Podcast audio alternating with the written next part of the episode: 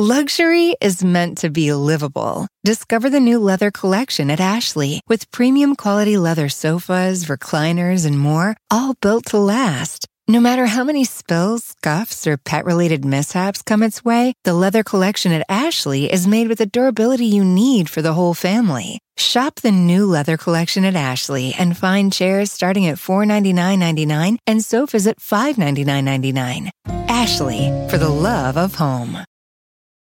President Trump attacks his former personal attorney, Michael Cohen. Battle breaks out over border funding, and Obamacare takes a hit in the courts. I'm Ben Shapiro. This is The Ben Shapiro Show. Okay, so many exciting things happening today. Number one, we started on time. Unbelievable. Number two, this is the last week, in fact, before we actually go on vacation. So get in all of your knowledge now because otherwise you're just going to be out of it. But before we get to any of the news of the day, and there's a lot of news today, First, I want to mention to you the number 1.2 trillion. That's how much we owe other countries and to our own unfunded debt.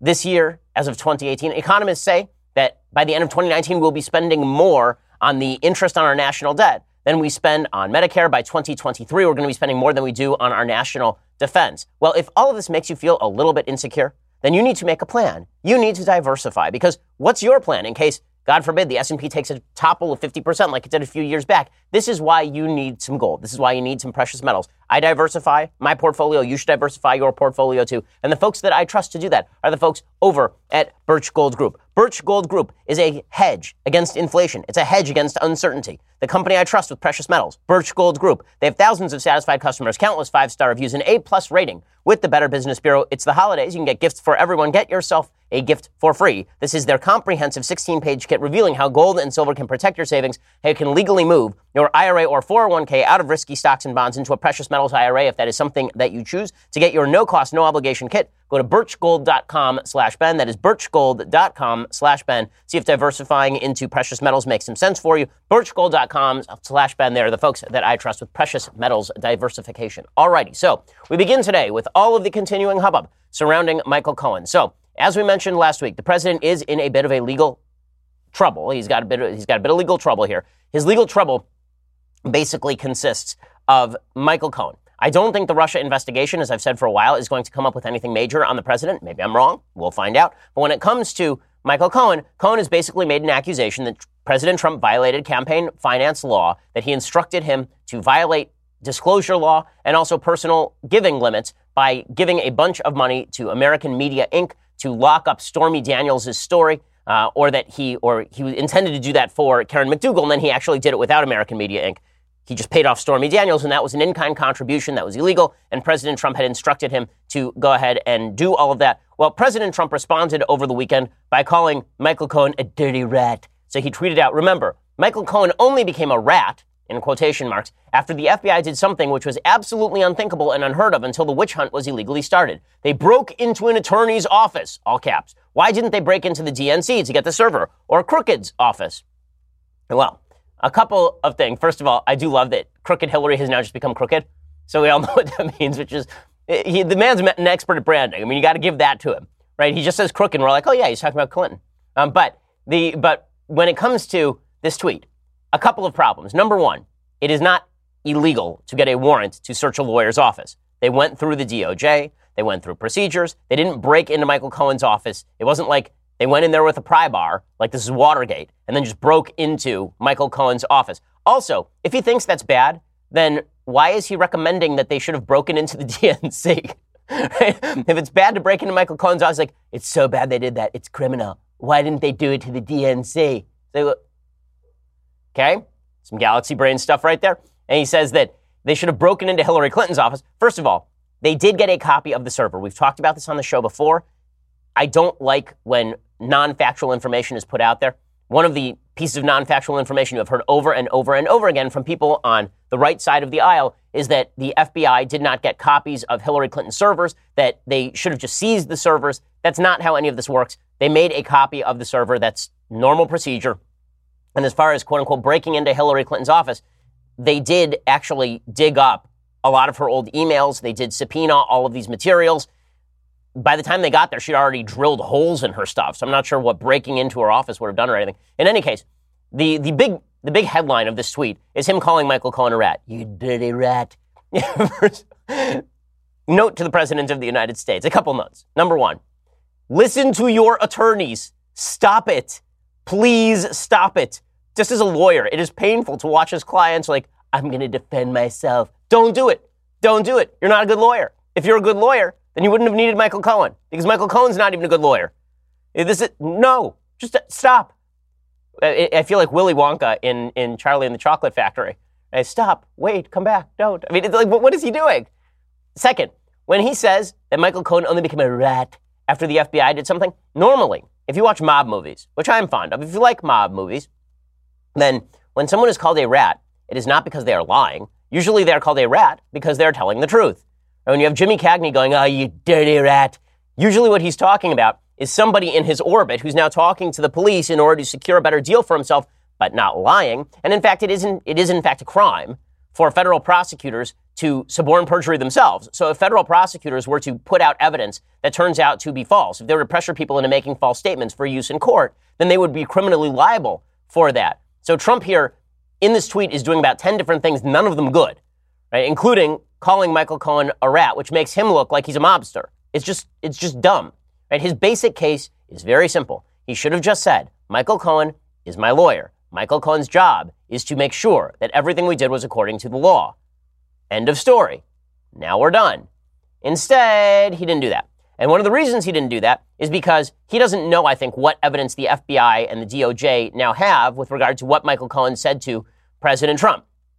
So President Trump uh, continues to fulminate over these investigations. Uh, he ripped into Jeff Sessions over the hoax Russia probe. So there's that. He says it looks here as though General Flynn's defenses are incidental to something larger, which is for the prosecution to figure out if it can find a path to Donald Trump without quite knowing what that crime might be. It stops looking like prosecution and more looking like a persecution of the president. That's Daniel Henninger over at the Wall Street Journal, which is true. He says, Thank you. People are starting to see and understand what this witch hunt is all about. Jeff Sessions should be ashamed of himself for allowing this total hoax to get started in the first place. Note, the quote unquote hoax did not get started under Jeff Sessions. This investigation began in 2016. In the middle of the investigation, Sessions just recused himself because Sessions had been implicated in talking with people in Russia, right, during the, during the transition, and he was part of the campaign itself. Rudy Giuliani is the president's personal attorney. And there are three really terrible jobs right now in America. I mean, worse than any septic worker. There are three really awful jobs president's personal attorney, president's press secretary, chief of staff. All jobs that no sane human being would really want. Well, Rudy Giuliani has jumped right in the middle of that. So the former mayor of New York, former 2008 presidential candidate, he was out there defending President Trump, and he's basically skipping to the end. Okay, what he's basically skipping to is that President Trump didn't do anything criminal, even if he did bad stuff, even if he talked to Michael Cohen. It's not really a big deal. And so we are skipping all the way to where I am already, which is I'm assuming that President Trump probably told Michael Cohen to spend money on Stormy Daniels. Right? I'm assuming that that probably happened because I think it did. I'm assuming that President Trump talked with Michael Cohen and American Media Inc. about picking up the stories of these various women. All of that can be true, and he still didn't necessarily commit a crime. And that's what Giuliani is saying. So Giuliani is skipping all of the middle steps. And frankly, I don't think that's terrible. I think there are a lot of folks in the administration who don't understand that when you're constantly moving the goalposts as to guilt and innocence, it actually looks worse. If you just say, yeah, president does a lot of stuff, not illegal. That's probably a better answer than the president didn't do it. Well, the president might have done it, but not what you're saying he did. Well, the president might have done what you said he did, but it's not that bad. Well, it might not be that bad. It might be kind of bad, but it's not criminal. Why not just go to, you know what? President does a lot of stuff, not criminal. Right? That's actually a better line. But instead, we've gotten this constantly receding line of goalposts into the infinite distance. And I think that that's actually pretty bad. Pierre Giuliani's cutting through all that to his credit. He's saying, with regard to the Russia stuff, that collusion is not a crime, uh, that which is true. Uh, he's saying that nothing the president did, maybe it looks bad to you, but it's not actually criminal. True. And then he adds, it was over by election time, which is a weird kind of qualifier. I know that uh, collusion is not a crime, right? It was over with by the time of the election. Okay, well, the it, it, it depends what the it is, right? If he was if he was colluding with Russia to affect the outcome of the election, then that would be a crime. Collusion itself is not a crime. Conspiracy is a crime. So it depends on what activity we are talking about here. But he's not wrong. He's not wrong. And that's why there's a poll today from CNN that shows about half of Americans are not interested in impeachment at this point, which is actually up a little bit over what it was a couple of weeks ago. And then Giuliani makes what is a pretty good legal point. He says, you know, when President Trump wanted to keep Stormy Daniels silent, the entire case against Michael Cohen and President Trump on this score rests on the idea that President Trump wanted to silence these women before the election. This is the case that's been made by former FEC commissioners who have said that President Trump paying off women is not a crime because people do this every day in public life. They pay off women all the time. That doesn't make it criminal.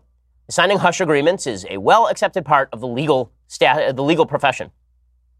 The only question is whether this particular hush money was paid off with an eye toward the election. And this raises a legal question. What if it's both?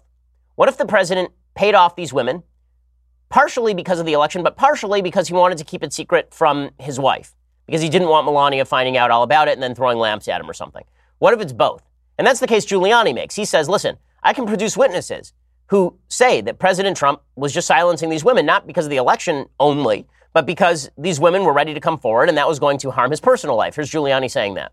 I can produce an, an, enormous number of witnesses that say the president was very concerned about how this was going to affect his children, his marriage, not just this one, but similar. All those women came forward at that point in time. That, that uh, tape with Billy Bush and all of that. It's all part of the same thing.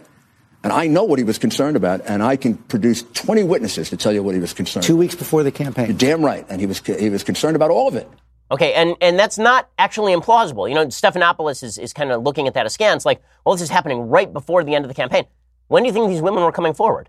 In other words, maybe part of the factor here is not that Trump wanted to pay these women off before the election. Maybe part of the factor here is these women knew that their payday was coming before the election, and so Trump now has a limited amount of time to silence these women before his family finds out about that, if that's something that President Trump is deeply concerned about. And by the way, the evidence is pretty good that Trump likes silencing these women regardless of whether there's an election going on. Remember, he worked with AMI to silence Stormy Daniels back in 2011 having nothing to do with the election. So again, as I've been saying for two weeks here, the president's defense rents on a couple of points. Point number one is the idea that this had nothing to do with the election. Point number two is that even if it had something to do with the election, that's Michael Cohen's fault. That's his lawyer's fault. I don't think that case is particularly bad, but the evidence is going to have to emerge. There's one piece of evidence we're going to talk about in a second that sort of cuts against the president on that first score. First, let's talk about your impending doom. So I know you don't want to talk about the fact that you're going to die someday. You don't like to think about the fact that they're going to put your body in the ground. We don't have to get all gruesome about it or anything. I mean, it's the Christmas season, folks. But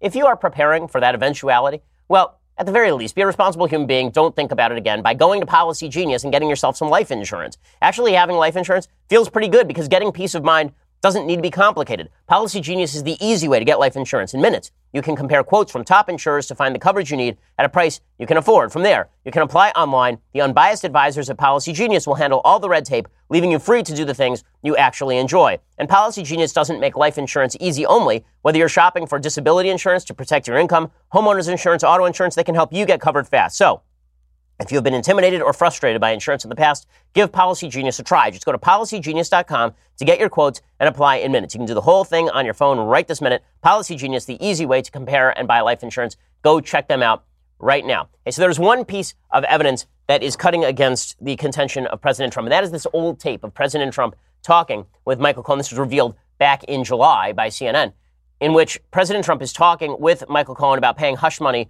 for David Pecker's stories. The reason that this cuts against the president's case that he just wants to silence these women for the sake of his family is because why is he talking about this now? In other words, what he is afraid of on this tape is that David Pecker, who is the CEO of American Media, at the National Enquirer, that he has basically a safe full of scandalous material on the president. And Trump is afraid that Pecker's going to die like now because the election is coming up.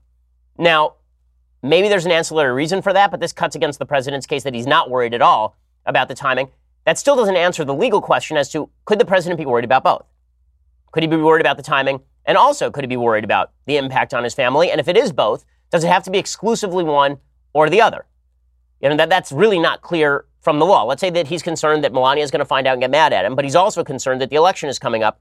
People do lots of things for a variety of reasons, right? You, you may, you may do something for two reasons is it that you have to do it exclusively because of the election, or could you also have done it in order to protect your family? In any case, here's, if you recall, some of the tape from President Trump talking to Michael Cohen about this, revealed back in July.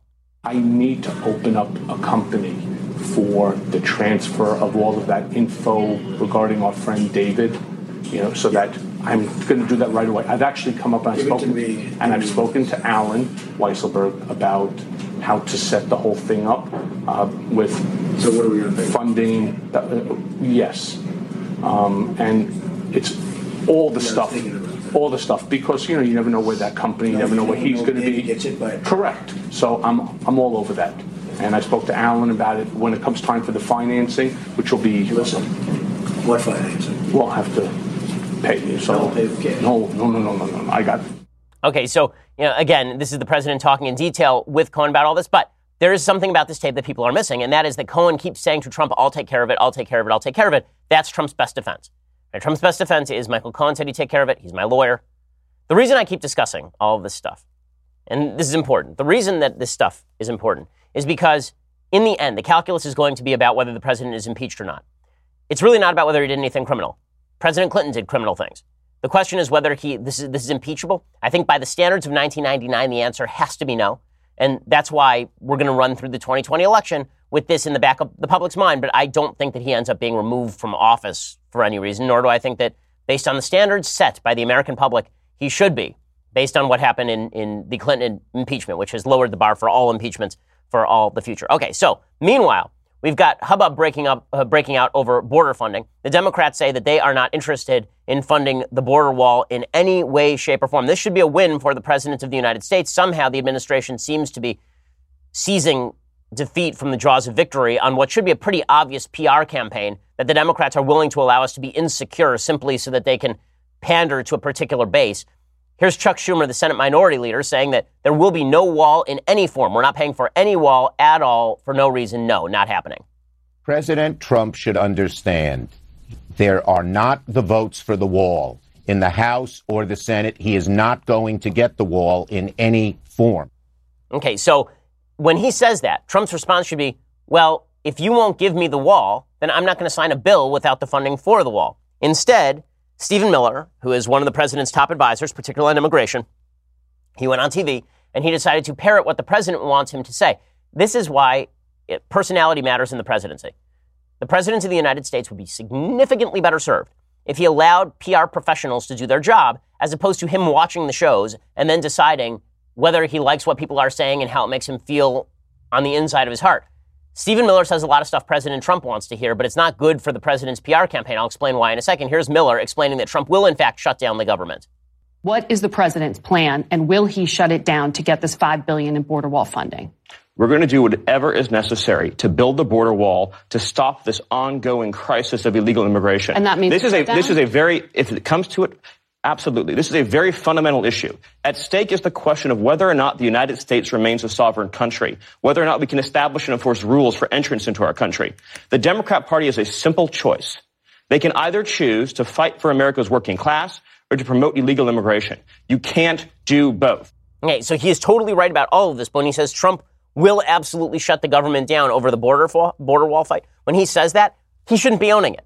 Right? That, that Trump wants to say that because Trump likes feeling aggressive, but the point here is the Democrats are shutting down the government by not giving the funding that is necessary, and this is a winning battle for Republicans. It is a winning battle for Republicans. Again, it's being blown on the back of bad PR, but it is a winning battle. I'll give you another example. So, last week, there was a case we talked about on Friday of a seven year old girl who died while she was in Border Patrol custody of dehydration.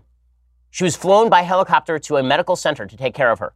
She they, they didn't even know she was in dehydration until shortly before she started seizing up, basically. And that was the fault of her father, who brought her over thousands of miles without giving her any food or any water, and then she dies in American custody. And this leads the left to suggest that it is President Trump's fault. Stephen Miller is asked about this. And here is Stephen Miller's response to the seven year old girl's death. Now, the answer is why did the seven year old girl die? Well, the seven year old girl died because her father didn't take care of her. And he didn't take care of her because he thought he could get in illegally. Listen to Miller's answer because it's kind of a problem. Our hearts break for the tragic death of the seven year old girl. The loss of that precious life is horrifying. Last year, 100,000 unaccompanied alien children or children traveling with adults showed up at our southern border. Mm-hmm. President Trump took dramatic action, issued an executive order directing illegal traffic to the ports of entry. But a left wing activist judge issued a reckless nationwide injunction on the president's order, putting thousands of lives at risk and further enriching these grotesque And a, a record number smuggling to organizations. cross. Okay, so again, this sort of charged language with regard to left wing courts are responsible for all of this. the reality is that the person responsible for this is the girl's dad, right? The, the person responsible for all of this is the father who didn't feed the child. And he's not, again, a lot of this is about tone, a lot of this is about presentation. But the problem with this is then the president tweets out about this sort of stuff. So the president tweets out about child separations. Now, his answer on child separations should be that child separations are bad. That child separations are being mandated by the courts of the United States, which is true. Instead, the president tweets out the Democrats' policy of child separation on the border during the Obama administration was far worse than the way we handle it now. Remember the 2014 picture of children in cages, the Obama years. So far, so good. But then he says this However, if you don't separate, far more people will come. Smugglers use the kids. It's that sentence, however, if you don't separate, far more people will come. Okay. Now, the implication is that he wants to separate children from their parents when they get to the border, which he doesn't want to do. Okay, so th- this is this is where a little bit of forethought when it comes to messaging would be very, very useful because I think that it's quite possible for Republicans to win both this battle and win the war when it comes to immigration, but they're going to need to do a little bit better job on the PR. Now, in just a second, I'm going to get to the other big story that happened over the weekend, and that was a big ruling against Obamacare, basically striking down Obamacare in its entirety from Texas. Now, this didn't end with an injunction against Obamacare, but we'll explain all the details coming up in just one second. So, selling your home, it's one of the biggest decisions you're going to make. Hiring the wrong real estate agent can cost you thousands of dollars. I know, I've done it before, and it's a real problem. I've had to fire real estate agents and get new real estate agents because some agents are just better at selling than others. Some are great at buying. But the way that you can tell who is good and who is not is you use Homelight, homelight.com. It's the innovative solution that makes it easy to find the best real estate agent for you. Why do you need a top real estate agent? Well, because on average, top agents sell homes in eight days, eight days faster and 9% above asking price, which could mean thousands of dollars back in your pocket. Homelight is 100% free. It's unbiased. It takes less than two minutes. Unlike some other real estate sites, agents actually can't pay to advertise on Homelight. Instead, Homelight uses data from over 38 million home sales and 2 million agents to recommend top real estate agents for you. Homelight brings trust and transparency to the real estate space so you can buy or sell with confidence. Know, know that you are working with the best agent for your needs. They've actually introduced over 247,000 buyers and sellers to top local real estate agents and facilitated over $6 billion in real estate transactions. So, if you're planning to sell your home this spring, now is the best time to find a great real estate agent. And to make it even better, Homelight has a special offer to listeners. Get started today. You can earn up to 500 bucks when you buy or sell your home using a Homelight referred real estate agent. Go to homelight.com slash Shapiro today. That's homelight.com slash Shapiro, H-O-M-E-L-I-G-H-T, light, uh, homelight.com slash Shapiro. And go check that out for up to 500 bucks when you find the best real estate agent and buy or sell your home with Homelight. Terms and conditions apply. Really, that's that's a pretty solid deal. So go check that out. Okay, over the weekend, big news: a court ruled that Obamacare was not constitutional. So what made Obamacare not constitutional this time, considering that it had already been held constitutional by the ridiculous decision of Chief Justice Roberts? You'll recall that back when Obamacare was passed, there was a lawsuit went all the way to the Supreme Court saying that it was essentially a fine on the American people for not buying something, which you can't do, right? There is nothing in the Constitution that gives the federal government power to do that. And Judge Robert, uh, Chief Justice Roberts completely rewrote Obamacare to suggest that it was merely a tax. Well, there's a problem with that now, according to a Texas judge. The problem is that when Republicans got rid of the penalty for failing to pay the tax, what they actually did was they reverted the entire quote unquote tax back into being merely a penalty itself. And that's unconstitutional, and that makes the entire law unconstitutional. So here's the way this works Chief Justice Roberts' rewriting of the law essentially suggested that the way that this works is that you were forced to buy Obamacare. If you didn't, paid a penalty. We said, right, that's a penalty. That's not a tax. Robert said, no, it's a tax. It's just like any other tax.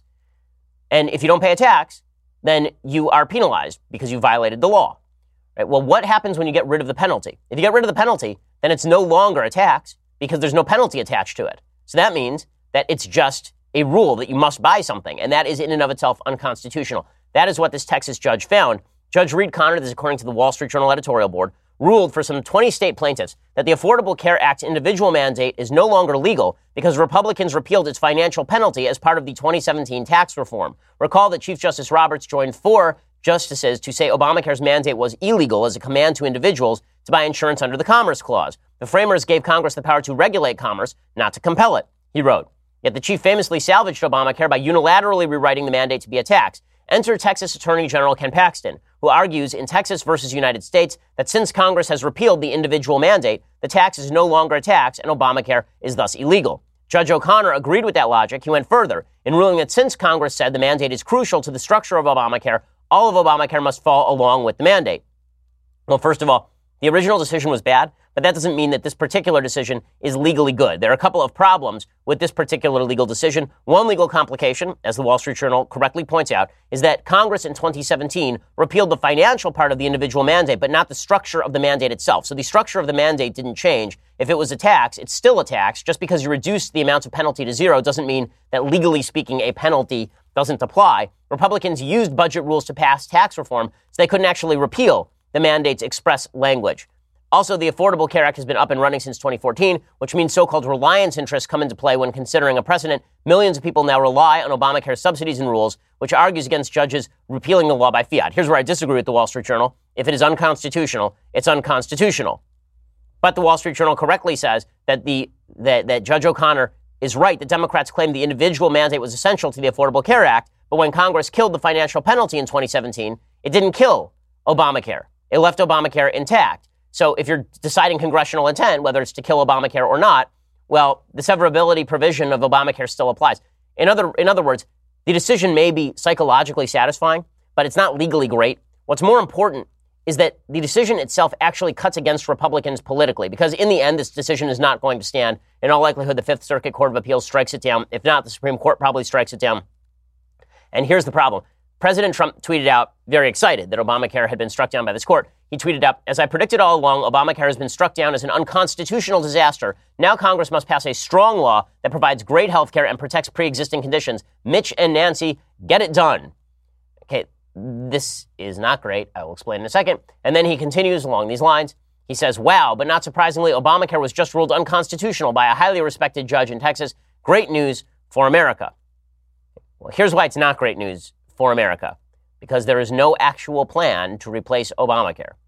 There's no bipartisan plan on the table. Democrats are immediately going to say that if people lose their quote unquote Obamacare coverage, if they lose their Medicaid coverage via Obamacare, if they are not for, if all the rates go up because a bunch of people withdraw from the individual mandate on the basis of Obamacare disappearing, then they're going to say, oh, look, the healthcare system has failed. Let's nationalize healthcare.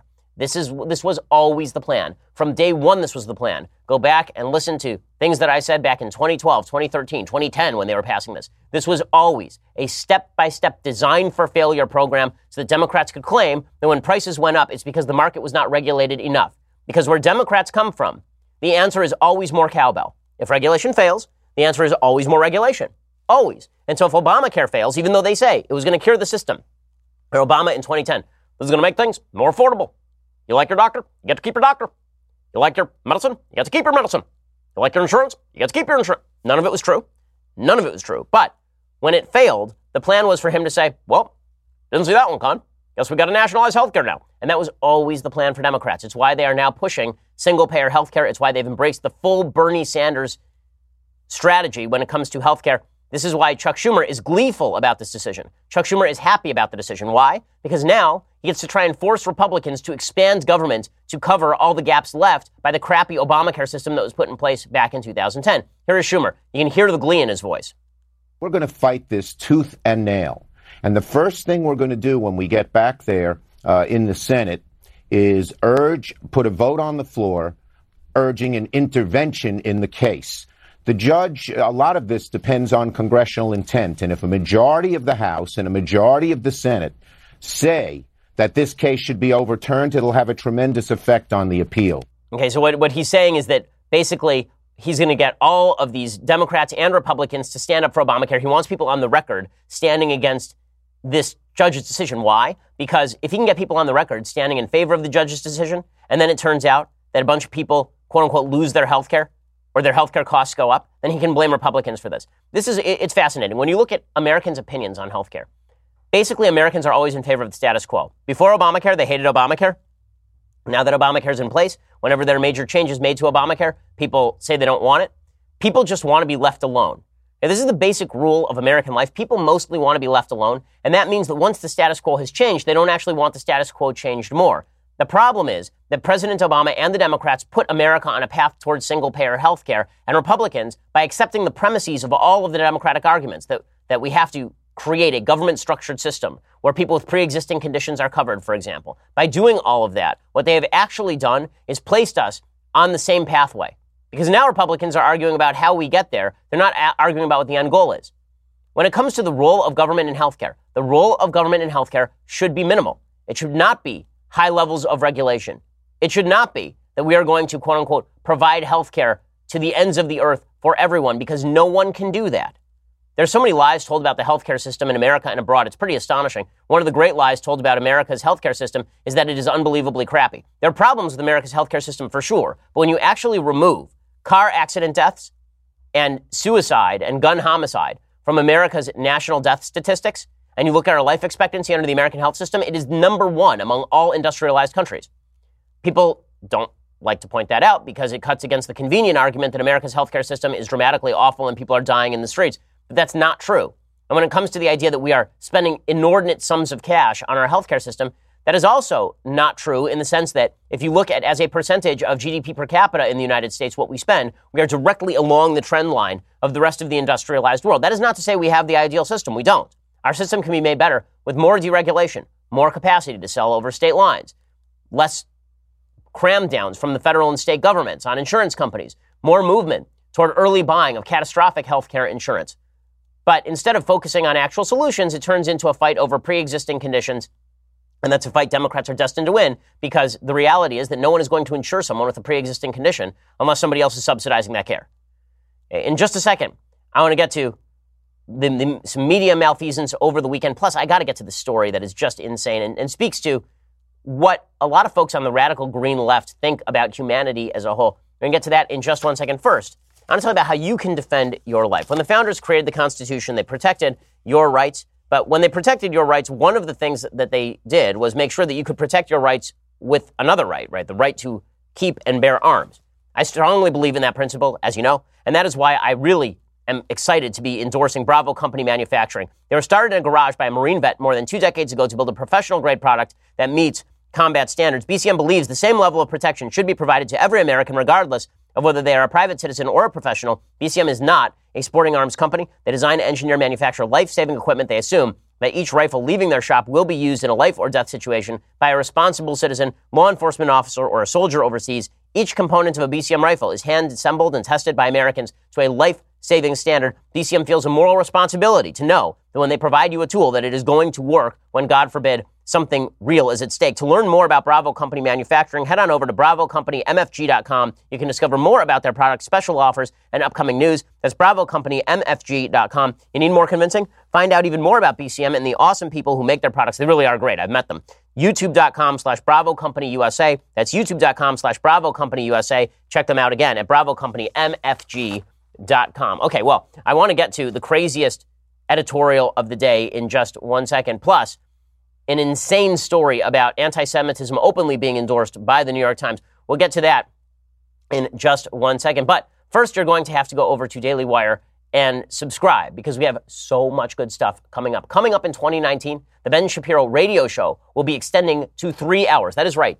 That's right. The Ben Shapiro radio show will be now adding a full two hours with all of the great content that you have come to enjoy and expect. Well, unless you listen to it live on radio, you're not going to be able to hear it unless you subscribe. If you subscribe, then you get it, right? You get the you get the rest of it. We are going to be taking some questions during the breaks, so you'll be able to actually interact with me during a, on a daily basis, which is awesome. Also, it's almost time for the next episode of the conversation, which I could not be less excited about. I will be wasting my time taking your questions and answering them to the best of my abilities live on air. So make them good. Make the questions good and make sure that you show up. I mean, if I'm going to be miserable here sitting with Alicia Krause, then you may as well be here. I mean, I don't know what to expect of you.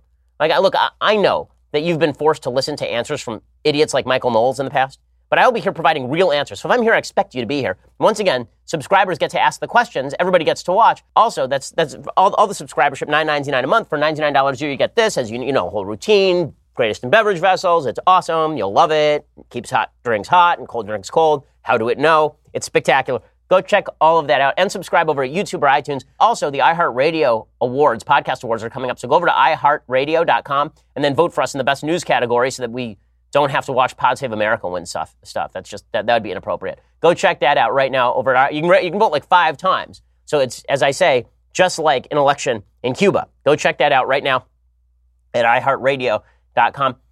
And again, subscribe, iTunes, leave us a review. We always appreciate it. We are the largest, fastest growing conservative podcast in the nation.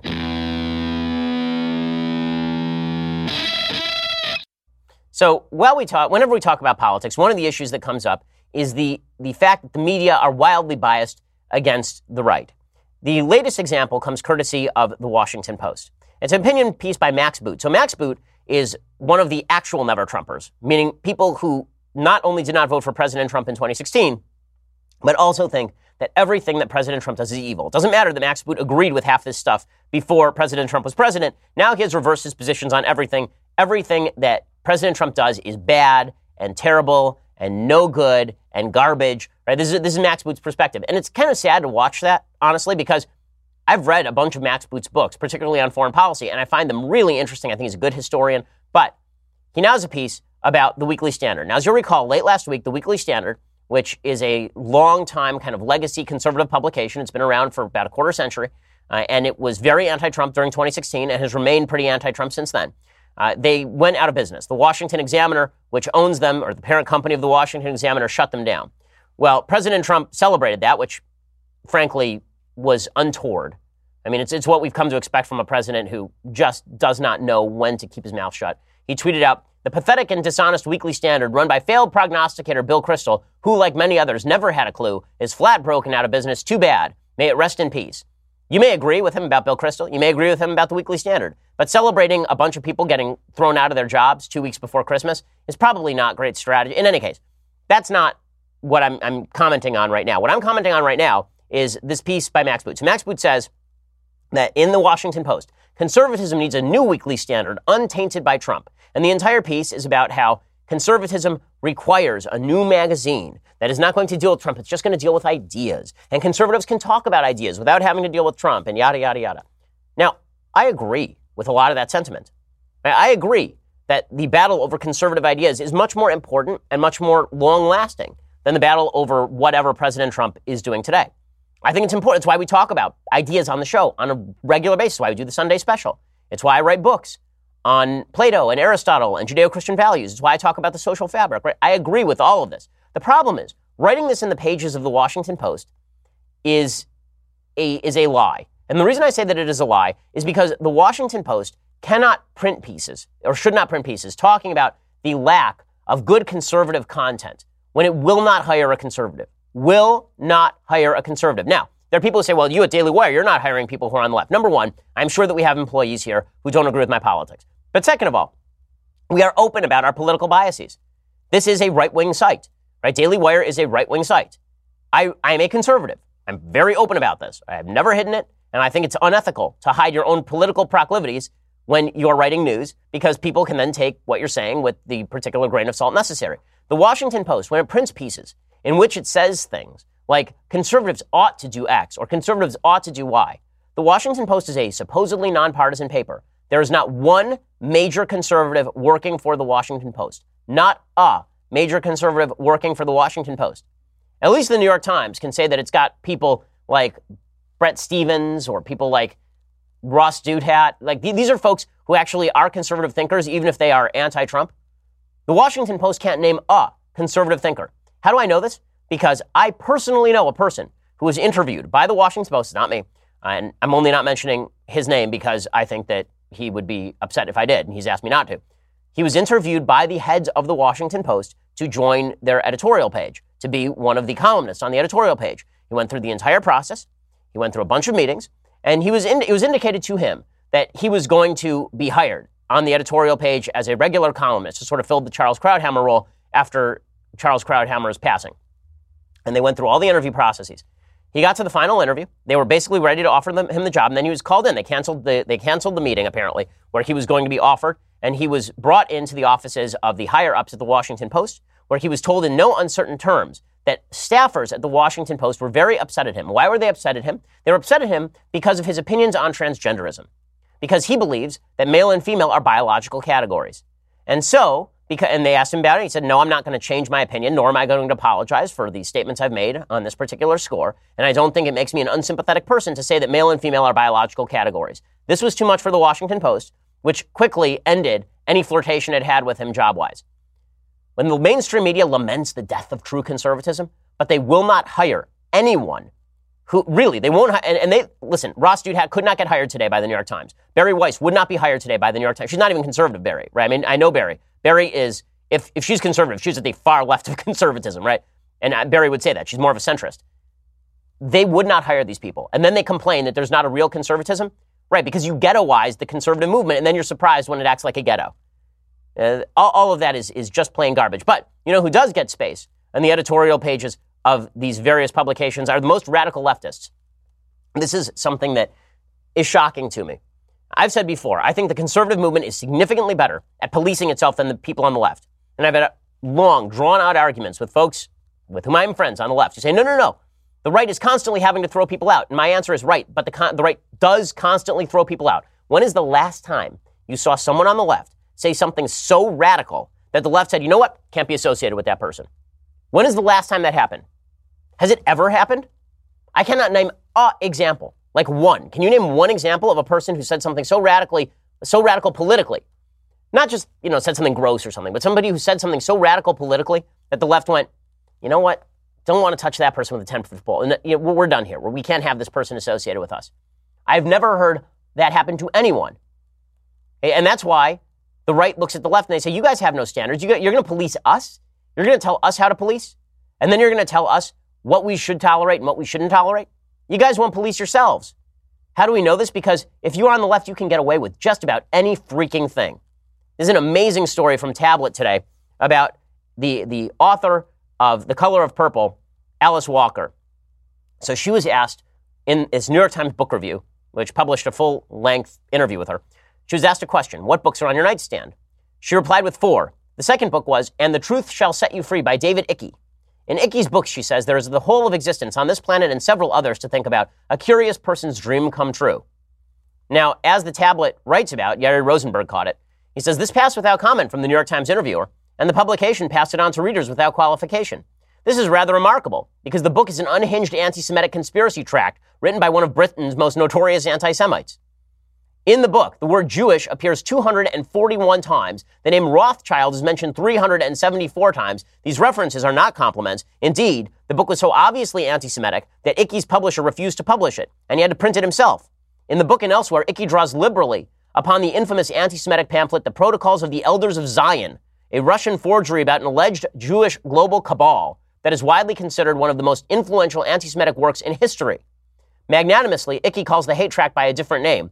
As he writes in the book promoted by Alice Walker, in the very late 1800s, a controversial document came to light called the Protocols of the Elders of Zion. I call them the Illuminati Protocols, and I quote many extracts from them in the Robots Rebellion. Some say they were a forgery made public only to discredit Jews, and I use the term Illuminati Protocols to get away from the Jewish emphasis. If they were a forgery, something that is quite possible, what were they a forgery of, and by whom?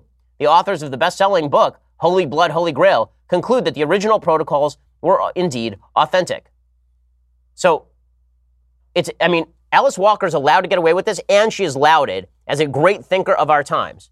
Right? Just the same way that James Baldwin, who was lauded as a great thinker back in the 1960s and 1970s, routinely engaged in anti Semitic writing. I mean, he actually did. Go back and read his writing. There are a bunch of anti Semitic references in, throughout it. he wrote an entire essay about why the Jews were, were part of the, the white supremacist movement in the United States, et cetera, et cetera. Bottom line is, again, just like the Women's March. If you are on the left and you are anti Semitic, you can get away with it. And if you're radical, just politically radical, there is nothing too politically radical for the left. The same people who say, oh, how dare the, the right police the Weekly Standard. Listen, I disagree with how the Weekly Standard was treated. But I'm not going to sit here and listen to how the right should police itself from the left, which refuses to police itself and refuses to hire mainstream conservatives and ghettoizes those conservatives while simultaneously accepting the worst of the worst. There's an article today by a guy named Todd May, a professor of philosophy at Clemson University, and apparently a professional useless person. The, the, the title of his piece in the New York Times Would Human Extinction Be a Tragedy? This is fit for print. He says there are stirrings of discussions these days in philosophical circles about the prospect of human extinction. This should not be surprising given the increasingly threatening predations of climate change. In reflecting on this question, I want to suggest an answer to a single question one that hardly covers the whole philosophical territory, but is an important aspect of it. Would human extinction be a tragedy? And he says, well, it'd be a tragedy, but it wouldn't be a bad thing because we're mean to animals. Right? If this were, if he says the elimination of the human species, if, if all that it were were just people being mean to animals, then it would be a good thing, full stop. But we bring things to the planet other animals can't. We bring an advanced level of reason. We engage in arts and scientists. Were our species to go extinct, all of that might be lost. He says, in many dramatic tragedies, the suffering of the protagonist is brought about through his, his, or her own actions. In Oedipus' killing of the father that starts the train of events that leads to his tragic realization, it's Lear's high-handedness toward Cordelia that leads to his demise. It may also turn out that it is through our own actions that we human beings bring about our extinction, or at least something near it, contributing through our own practices to our own tragic end. So he says that maybe the extinction of humanity would make the world better off, and yet would be a tragedy. Writing in the New York Times, better if humans didn't exist. Strong case to be made that if you think that, you know, you have a solution, but it's nothing too radical for the left. Nothing too radical for the left, but but but then they will lament the death of true conservatism. Pretty pretty astonishing stuff. Okay, time for some things I like and then some things that I hate. So things that I like this week is Ludwig van Beethoven's birthday. Yeah, gotta love me some Beethoven. The Beethoven Violin Concerto is uh, a truly great work of art. One of the great violinists of our time, Hilary Hahn, who is fantastic. I once saw her perform live uh, in in where was it? It was uh, Upper Wisconsin. Uh, it was Door County, Wisconsin, and uh, she is just terrific. Here she is playing the Beethoven Violin Concerto, which was not truly appreciated at the time. It was only later that it became sort of part of the great canon. Um, there, there, are a bunch of great cadenzas to this concerto. I love playing this concerto. Uh, one of the great cadenzas to this concerto is by Fritz Kreisler. That's the one that I usually play. Um, but here is Hilary Hahn playing with, uh, I'm trying to remember which symphony this is. Uh, she's playing the Beethoven Violin Concerto. We're going to do Beethoven all week thanks to his birthday.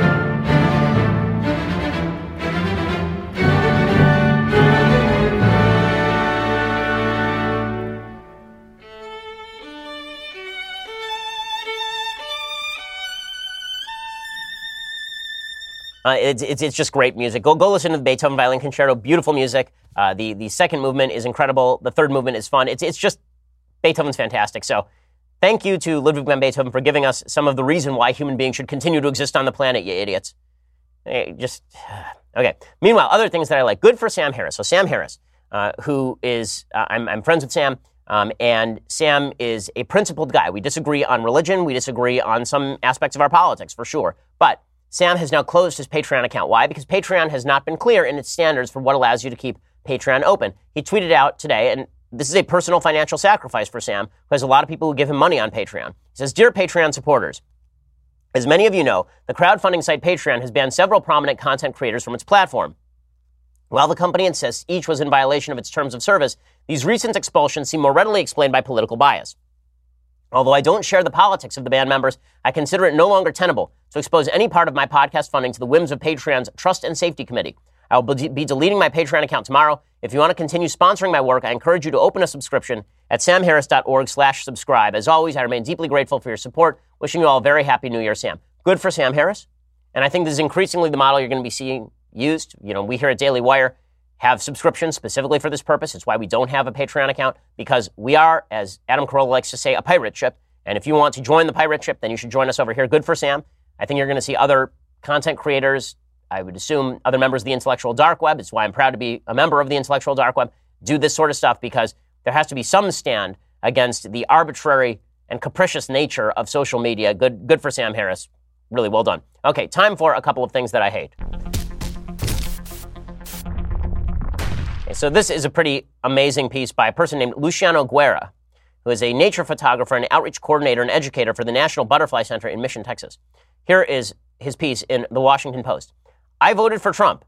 Now his wall may destroy my butterfly paradise. I kid you not, that's the title of an actual piece. He talks about how he works at the National Butterfly Center, which is along the U.S. Mexico border, documenting wildlife and leading educational tours. Says many of our visitors are young students from the Rio Grande Valley. When they first arrive, some of the children are scared of everything, from snakes to pill bugs. Here we can show them animals that roam free and teach them not to be afraid. And talks about how great the butterfly paradise is. Okay, into it. Then he says President Trump's new border wall, which he has threatened to shut down the government to fund, will teach them what it takes to destroy a home for all kinds of animals. He says it will cut through the 100 acre refuge, sealing off 70 acres bordering the banks of the Rio Grande. He says on the south side of the barrier, flooding will worsen. On the north side, animals, including threatened species like the Texas tortoise and the Texas horned lizard, will be cut off from ranging beyond the wall for feeding and breeding. He says all of this will be super terrible. He says he, he, voted for President Trump in 2016. I want our immigration laws to be enforced, and I don't want open borders, but Mission is not a dangerous place. I've lived here all my life. Here at the National Butterfly Center, 6,000 school children visit every year. When the president says there's a crisis at the border that requires an action as drastic as building a massive concrete wall, he either knows it's not true or he's living in alternative reality. He says that he didn't take Trump seriously about the wall, but now that he now that he sees that it's going to affect the butterfly paradise, now he's not going to back President Trump. Now, one thing that is obviously not seen in this piece from the Washington Post, right? Uh, by the way, again, the Washington Post happy to print anybody who is quote unquote conservative as long as they're saying things that please the Washington Post. One thing it does not say is how many people cross this bo- area of the border illegally. Right? There's there's no actual there, there's no actual statistics on how many people crossed the border in this area, or how many people would cross the border in this area if it were left unprotected while building a wall along other areas of the border. So it's um, just more media. But again, I think the the title of the article itself sort of discredits the article. Okay, other things that I hate today. So I have been saying for years that I really, really dislike political pandering. Political pandering, to me, is mostly summed up in our modern day and age by politicians going to a purportedly victimized group and saying to that purportedly victimized group, you are indeed victimized, and now I am here to protect you. You see it from President Trump when it comes to people who are living in dying towns. He goes there and he says, well, it's China and it's Mexico, and I'm going to save your job, and your town's going to bloom again. And he's Tucker Carlson, when we had a Sunday conversation, says some of this sort of stuff as well because he's more of a protectionist on, on economic policy. And on the left, you see this in racial terms. So Senator Elizabeth Warren, who is just dying in the polls. I mean, she's falling apart. There's a poll in Iowa over the weekend. It shows her at 3% in Iowa. She had 84% name recognition and 3% in Iowa. Put a fork in her, she's done. She, in the New York Times, they report, Senator Elizabeth Warren, in a commencement speech, Friday at historically black Morgan State University mixed her trademark language denouncing economic equality, inequality with more explicit indictments of racial discrimination, giving what could be a preview of a possible appeal to black voters should she run for president. She says the system is rigged. She says, under the rules of commencement speakers, I'm required to say work hard, and you should. But I'm here with a bolder message. It's time to change the rules. Let me say that again for those in the back. Change the rules. I'm not a person of color, and I haven't lived your life or experienced anything like the subtle prejudice or more overt harm that you may have experienced just because of the color of your skin. Rules matter, and our government has systematically discriminated against black people in this country. Eh, so this is this is her way of, of working toward an intersectional audience by basically saying to them that you are all victims. All these kids are graduating. Eh, it's amazing. She's telling a bunch of people who are graduating from college with degrees from an excellent university that they are victims in the free society and world history. She says at Morgan State on Friday, Miss Warren revived her pitch surrounding housing, telling a story about her mother's struggles to keep her home and contrasting that with the barriers Americans face today. She says the rules are rigged because the rich and powerful have bought and paid for too many politicians. And she says there are two sets of rules, one for the wealthy and the well connected, and one for everybody else. Two sets of rules, one for white families and one for everybody else. That's how a rigged system works. Does she really think that there's a set of rules for white families and one for everybody else? Does she really believe that? Because if so, I'd like for her to point to me to those rules that maintain that system so we can talk about them. Otherwise, this is just her going to particular communities and saying, you guys are victims, vote for me. I don't like it when it's done by anyone on any side of the political aisle. It is identity politics, and identity politics that is unsupportable by the evidence is just gross pandering. So provide the evidence, lady, or or sit down, because this is it. Because this is, and, and that holds true for everyone. It holds true for President Trump doing the the reason you're being victimized is because you are living in the boondocks and because you're being victimized by foreigners. And it holds true for Elizabeth Warren going into black communities where people are graduating from college and telling them that your hard work won't make a dime's bit of difference because America's a racist country. Just yuck. Just yuck. You want to make the country worse. This is a pretty solid way of doing it.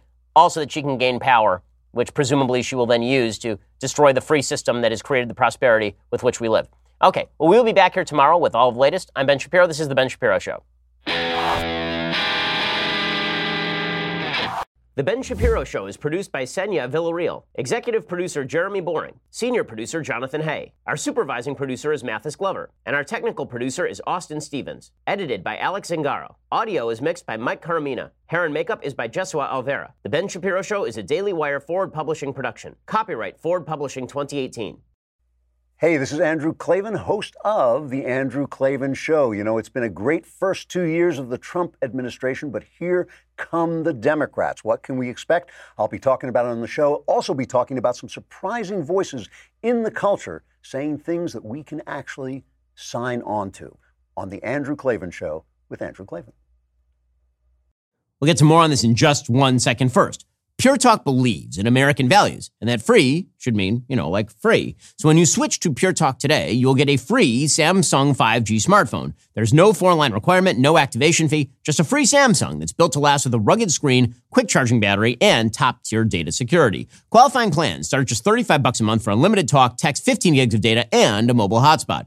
Pure Talk gives you phenomenal coverage on America's most dependable 5G network.